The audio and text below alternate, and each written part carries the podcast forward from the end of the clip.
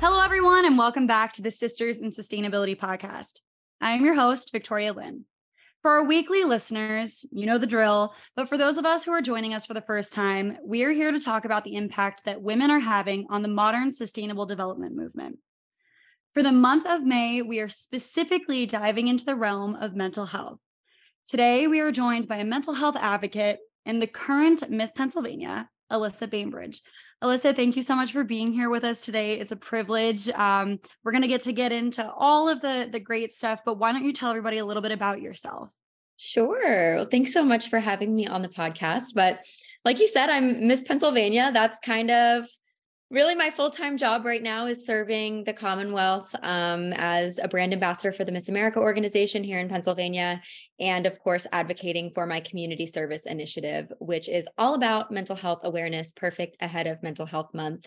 Um, so i'm sure we'll get into a lot of the specifics of what i do but i'm a mental health advocate and i work to provide mental health education as well as to directly empower people who might be living with mental health or substance use disorders and my passion comes from a personal story of that my family has so you mentioned that, you know, you have a personal story and, you know, your community service initiative is Tyler's Triumph. Could you tell our listeners a little bit about what that deals with and kind of why it's important to you?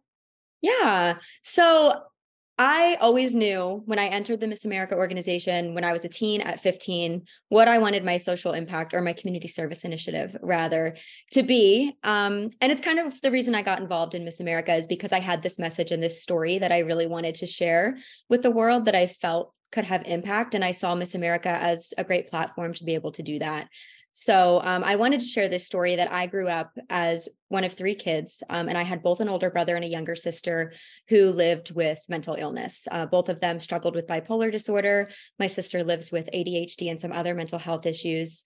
And my brother actually developed substance use disorder as a result of his untreated bipolar disorder. So I share both of their stories uh, because they highlight the absolute vitality of early mental health intervention. Um, and my brother's story is kind of, you know, the dark side of, of mental illness and the consequences that come when you don't get early intervention. So he did fall into a six year battle with addiction because he battled in silence uh, with mental illness most of his life, did not get the help that he needed, didn't know that he needed help until it was too late. And we lost him to an overdose five years ago. So we know the darkness and the consequences that can come, but my family also knows that there's hope. And I carry that message too in my younger sister, Olivia. Um, and her story could have ended up the same as my brother's, but she got that early internet intervention, that early diagnosis. She just grew up in a generation where it was more common to talk about mental illness. Um, there was more conversation around it, and we were aware of the warning signs. And so she got the treatment she needed from the time she was five years old. Now she's 21, thriving in school to be a school counselor. So I saw how important, first of all, that early intervention was, early diagnosis was, and also creating stigma free spaces for people to live in. Because that was another really key factor in my sister's life is we made sure that she never felt defined by her mental illness. Um, so so that's why i educate not only to give people that early intervention where they can go what warning signs they should be aware of um, but also work to break down that stigma and commit people to creating stigma free communities so that people can you know feel safe and comfortable to go get that help if they need it uh, without having to feel ashamed of it I mean, that's a perfect transition into my next question, which is all about stigma. I mean, we see this every day with uh, with mental health, but especially with substance use, and and unfortunately, people who have substance use substance use disorders. You know, can you talk about what that stigma looks like, um, especially coming from directly from the inside? You know, having family members who unfortunately have these issues and and have really worked hard to overcome them. I know Olivia is it's awesome getting to watch Olivia grow up. And I know many of us shared in your loss with you when you lost your brother. So could you talk a little bit about that stigma and what the average person can do to kind of help bridge that gap? Perfect. I love that question um, because that's exactly what I do in my school program, and it's called the More Than program. So the the name of my social impact or my service initiative is Tyler's Triumph, the More Than program. Um, and so the Tyler's Triumph side really addresses um, the recovery community and provides financial support to people in recovery. Uh, but this More Than project that I created is really focused on that stigma and empowering people with mental illness, letting them know that they are so much more than a mental illness and that they are so much more than what stigma says about them and that that they are people first. And so I created this More Than program as a part of the More Than project to go into schools especially and teach kids about warning signs of mental health, how to take care of themselves, but also what stigma looks like and how they might be contributing to it and how they can make sure that they're not contributing to it.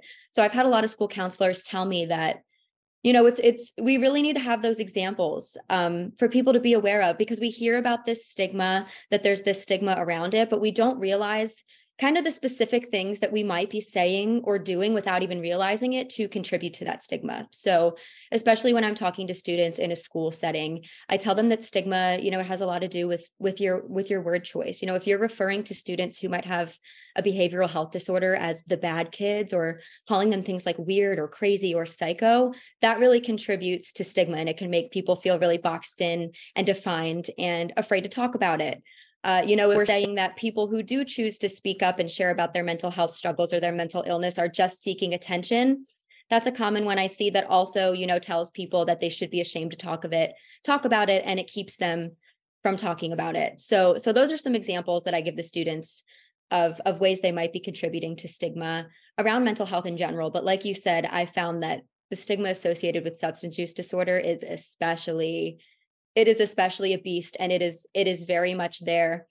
Um and i've dealt with it of course as a, as a sibling you know people have said to me like i can't believe you are related to someone who would who would do drugs or they would call my brother a, a, drug addict. They say it's his fault that he died. And i still get that sometimes you know with the advocacy work that i'm doing but know that's why i do it and why i want to educate people about addiction as a disease and and give them the facts about why why it's not a choice uh, that we hear commonly but but it really starts with with that education. So that's what i'm working to do as miss pennsylvania and just being aware of it being aware of things like our word choice uh, making sure that we're choosing to see the person first when we're talking about things like addiction and mental illness. So i created the more than stigma pledge to commit people to doing just that to standing up to stigma to getting rid of some of this some of these words in their vocabulary and just making sure that we're treating and talking about mental health and substance use disorders in ways that are passionate and putting the person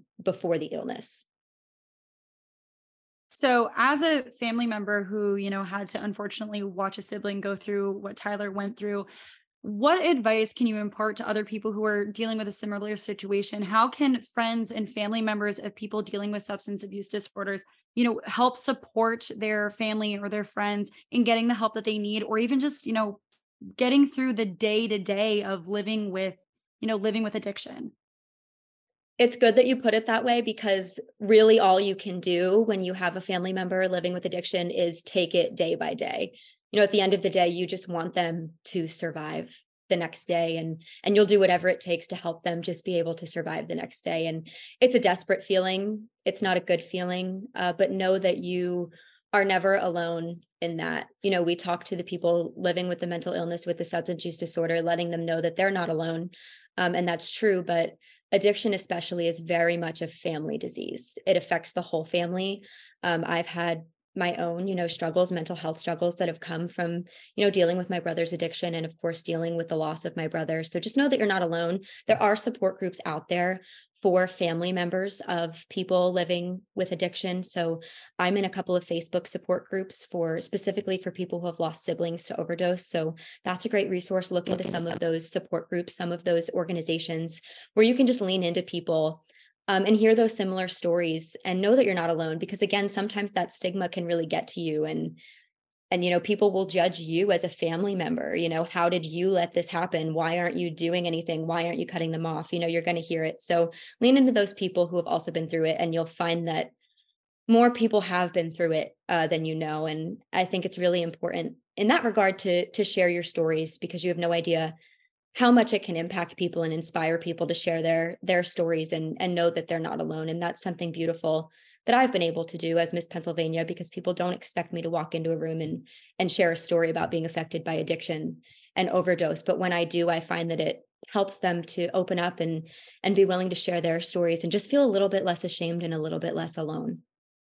In talking about education especially when it comes to dealing with issues that are kind of scary in a world and especially for young people what do you feel is the best way to approach let's say like a group of fifth graders or sixth graders to talk about these really heavy issues? Yeah. That's something I've had to do and and really adapt to as Miss Pennsylvania because my my service initiative is something that can be really heavy and really dark especially on the addiction side of things and I say that it all comes back to just that conversation, that basic conversation about mental health. I think that that mental health is is the root of all of this, and getting that early uh, intervention, having that early mental health conversation is so key. So when I'm in elementary schools and middle schools, especially uh, when we're talking about things like substance abuse, I always bring it back to that mental health, and it, it starts with prevention, and it all starts by taking care of your mental health, knowing when there might be something wrong, when you're struggling, and knowing exactly where you can go and how you can cope as you're dealing with those things so that it doesn't elevate to something like addiction. So, switching gears just a little bit, um, you are our current reigning Miss Pennsylvania. I know that you've got a lot of really big things coming down the pike. So, as someone who's dedicated your life and, and really dedicated your whole life um, to the Miss America organization, what does your last month of being Miss Pennsylvania look like?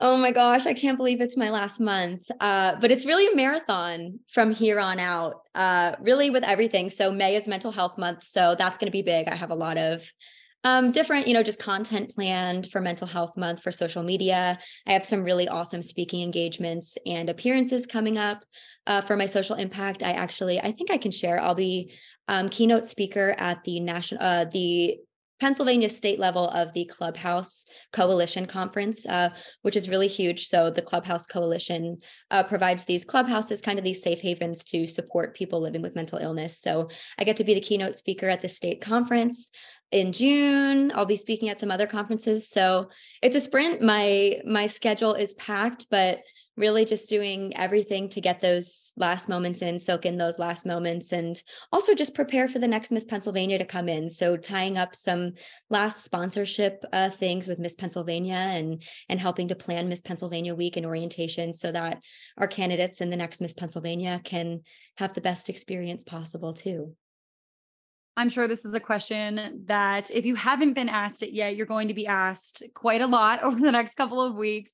Um, but what comes next for you after your Miss America journey is over? I know. Oh, so definitely the one thing I do know. So I don't know exactly exactly where I'll be doing yet, but I do know that I will forever and always be a mental health advocate. So I will continue doing this work with Tyler's Triumph and with the More Than Project. So, really looking forward to just being able to build Tyler's Triumph, that nonprofit side of things. Um, Long term goals we want to raise money to be able to give scholarships to people to live in recovery houses and to potentially go back to school if that's where they are in their recovery journey long term we would love to to you know be able to raise enough money to open up a recovery house and operate a recovery house of our own here in Pennsylvania. So mental health advocacy for sure will always be in my future. And then in some capacity I will be pursuing my career in broadcasting. So I was working as a TV news reporter before I won Miss Pennsylvania. So I'll be looking for a job again on TV so if you're a news director or or someone related to a news station listening please hire me. So, looking back on your years Miss Pennsylvania and, you know, in talking about your community service initiative, is there a particular moment or education moment or something to do with your community service initiative that really, really sticks out to you? It's just, it's in the interactions, I think, and in people's reactions, you know, after I'm done speaking, after I'm done giving a program and and the things that they come up to me and say after. And you know you know you go into this you know you want to have an impact and and i thought large scale i want to have this impact but i've learned just how impactful those everyday single interactions with people are. And one that specifically come to comes to mind that that changed my life just a few weeks ago i was speaking at a recovery house of all places. It was it was an anniversary celebration for a recovery house in in Allentown that people can come to uh, whenever they're in crisis or if they need help of any sort. And after I was done giving my speech and sharing my story, this woman came up to me with tears in her eyes and she said, "You know, I just I woke up this morning and I was feeling suicidal and I was having a really bad day." And that's why I came in here and I had no idea you would be here. and I heard your speech and it completely turned my day around. And I think it turned my life around and it just gave me hope and it changed my day. And I just had to tell you that I believe that God placed me here today to hear your message and and that it changed my life. So just things like that. If that's the only impact I've had in my year and in my service initiative, then then I have won and I I have done my job and and there are so many other stories of interactions I've had like that, but it's just if I'm able to touch one person, give them hope, change their life, give them the courage to keep fighting, then I have done my job and that's why I'm doing this and it's absolutely worth it. Well, I can say as somebody who's watched you for 10 years chase this dream and, and be beyond successful in this dream, more than just one life um, in this decade. And we are all the better for having known you and uh, all the better for knowing you well into our lives. So, unfortunately, and as quick as these interviews start, they are coming to an end. Um, but I like to ask this question at the end of all of my interviews. So, Lissa, what is the one piece of advice or one thing that you would tell a young person that wants to create positive change in the world? Just know what your passion is and let it light you on fire. There are a lot of issues to solve in the world. Um, you know, I've seen that as Miss Pennsylvania. There's so many causes that I get to, you know, be a part of, but find that one that just lights you on fire. Maybe it's because you have a personal story. Maybe you just have this fire in your heart for it, but just take that and run with it. You can't solve all the issues in the world, but if there's just one that you focus on and that you pursue steadfastly. And again, even if you can't change the whole world and you can't change that whole issue, if your advocacy you sharing your story, your work helps just one person change just one life, it creates a ripple effect. So so just just keep keep on pushing toward that. Let it light you on fire and and, and pursue whatever it is that that passion is. Wow, I love that. That's that's wonderful advice. So to our listeners at home, find that passion, find that fire and do it. Ladies and gentlemen, you can learn more about Alysa's mission and follow what are sadly her final days as Miss Pennsylvania by following her on Instagram at Tyler's Triumph and at Miss America PA. And you'll even be able to see the next Miss Pennsylvania come in as soon as you hit that follow button. So, uh, learn more about how you can help achieve the United Nations Sustainable Development Goals by following us on Instagram at the Sisters in Sustainability podcast and at Sustainability Starts With You. Join the hashtag SisPod Nation today and remember that sustainability really does start with you. Thanks for listening.